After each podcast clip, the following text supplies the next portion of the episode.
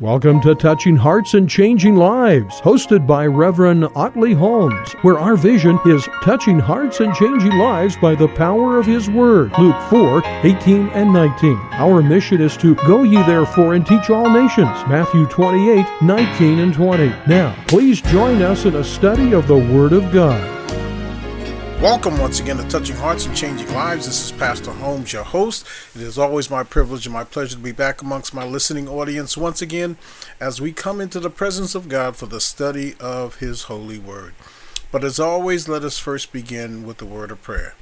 Eternal God, our Father, we thank you, O Lord, for allowing us once again to come together for the study of your word. We pray now, Lord, for the leadership of our country. We pray for the leadership of our states. We pray, O Lord, that your word will just strengthen the hearts and minds of those who follow you. And we pray, O Lord, that your will will be done upon this country. We ask this all in Jesus' name, for his name's sake. Amen.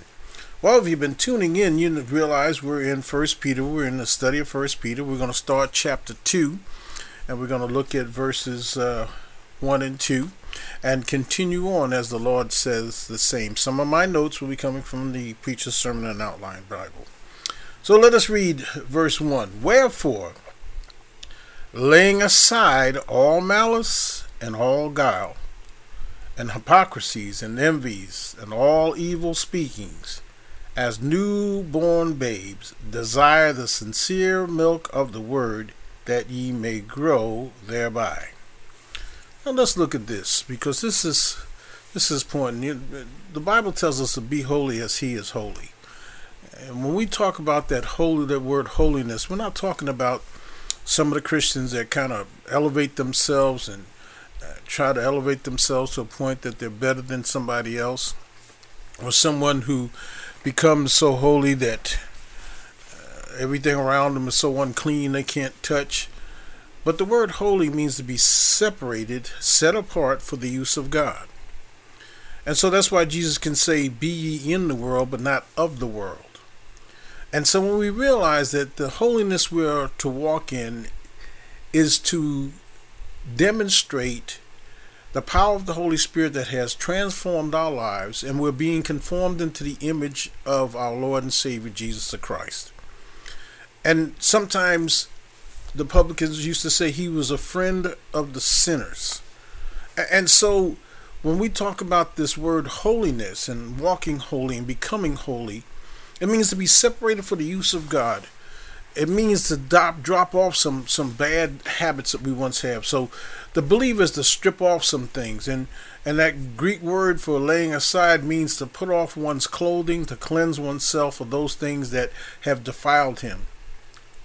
And there are some things that defile the believer. He's to take these things off, strip them off, just as he would strip off dirty clothes. He is to cleanse himself from all that defiles him. In other words, those things that God says is sin, we are to put off. Believers must strip off the malice. Now, malice means wickedness, all kinds and forms of evil. It is a word that strikes at the vices of men. And so when we look at that word malice, we can see the importance of setting aside or putting off or the stripping off or laying aside all forms of malice, all forms of evil, all forms of vices of men. And when we're being filled with unrighteousness such as fornication and wickedness and covetousness, maliciousness, full of envy and murder, we like to debate, we deceive each other.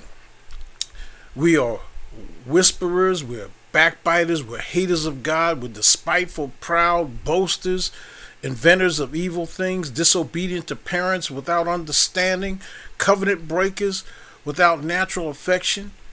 When we, we're unmerciful, when we see all these descriptive meanings that we are to strip off, there's some work to be done in our hearts and in our minds. See, in a narrow sense, malice also means the deep seated feelings against the person. And that's probably more what many of us need to work on than anything else. You may have set aside those other outward kinds of things, but what are those things that you're holding in your heart against someone?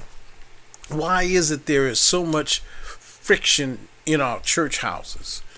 Why is there so much faction and division in our church houses when we ought to be the body of Christ? We ought to be unified. That unified is not uniformity, but it means we come together for a common cause. Has the church lost its way? Has the church no longer understands what its purpose in this world is? Is it not to seek and save that which is lost, to be able to bring them into the body of Christ, that they will be conformed to the image by being obedient to the word of God? What are we doing in the churches today that that that we are more concerned with the democratic process than we are with the theocratic word of God? We need to understand our purpose but we first have to demonstrate we know the truth of the purpose that God has set aside for us to accomplish in this life. So this is a, a, a strong charge that Peter is giving us here that we ought to strip off malice. So if you got something against someone, you need to go before the Lord and get your heart right, and then you need to go to that person and get right with that person. Because when we hold evil and wickedness, remember when the disciples said, Lord, teach us to pray? And remember, he says, Forgive us our sins as we forgive those who trespass against us. So maybe sometimes we're not feeling that God has forgiven us because we're holding malice against someone in our own hearts. Unforgiveness is a strong sin that God doesn't look upon very favorably. And so we must understand that when we hold malice against somebody, God is not going to forgive us. Because think about it Jesus died for us. While we were yet sinners, Christ died for us. And because he's died for us, how can we not forgive someone else who has done something against us? But many times we allow that bitterness to creep in, that bitter root judgment to creep into our hearts and in our minds. And when that starts to happen, and the next thing you know, malice starts to take root, and and now we're starting to scheme, and we're hoping bad things may happen to that person that we had a, a disagreement with or falling out with. So we need to understand this, and many times we hide even malice with with false flattery and false promises and suggestive talk. We we we try to talk our way into this situation that we are forgiving that person and like many say well i'll forgive but i'll never forget. Well the bible doesn't really tell us to forget. How could you forget it's not telling you to dump the memories but it's telling you when you truly forgive somebody that you can go around that person and feel as if it never happened. Whatever that was that came between the two of us that we can act like it never ever happened when we can get to that point, then we can say we have truly forgiven. Many times we we we come around and we have these little off-color jokes and enticing words, and some people just outright lie. If I might be that blunt to say that. So when we look at these things about putting off these this, this, this these forms of of, of, of malice, these laying aside of malice and all guile and hypocrisies and, and envies, Oh, how we sometimes envy others. Someone in the neighborhood gets a brand new car, whether we can afford one or not. We're out trying to shop for a brand new car. Someone we know gets a bigger house, and we start talking about, well, how do they deserve it and I don't deserve it. We should be celebrating when those can uh, of our friends and acquaintances do better than we are doing, then we ought to just say, Thank you, Jesus, for your mercy and your grace. Because he's without favor. So uh, if he's done it for them, he'll do it for us in due season. So when a person wants something, he looks at the other person's wickedness or ignorance, he tries to appeal to it. And, and you know, that's how we kind of set people up. He appeals to it by deceiving and beguiling the person. The exhortation is strong. Believers must strip off guile. We must not deceive and mislead other people my brothers and sisters in Christ, when we realize all that we need to correct in our own lives, we will become, I believe, much less judgmental. Because we will realize that the same judgment that we're meeting out, the Bible says is going to come against us. So to say, well, let me say it like this. We used to say in the street, it takes one to know one. Well, it takes one to know one. And so, therefore, we should not be judging each other, but we ought to exalt each other, pray for each other, lift each other in prayer. Well, by the clock on the wall, I'm going to hold this down and we'll pick this up again next week, but we're going to go further into this hypocrisies. We want to look at that word a little bit. But as always, I want to invite you out to Crystal Fountain Missionary Baptist Church. We're located at 1720 East 8th Avenue in Mesa. Our worship times is simply this. We start Sunday school at 1:15 and right after Sunday school we go right into worship service about 2 p.m. I'd love to see you out there. Come worship with us. May the Lord bless you and keep you is our prayer. Take care, God bless, and see you again next week. This program has been brought to you by Preston Funeral Home, a name you can trust, serving the Valley since 1982. Preston Funeral Home is a family owned and operated business devoted to serving you and yours with the utmost respect and sensitivity. At Preston Funeral Home, you will have the full attention of our courteous staff and Reverend James M. Preston, owner.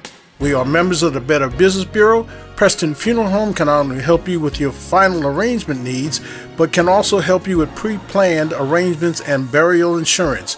We have the experience and the professional services needed to guide you during your time of grief ranging from floral services to transportation services.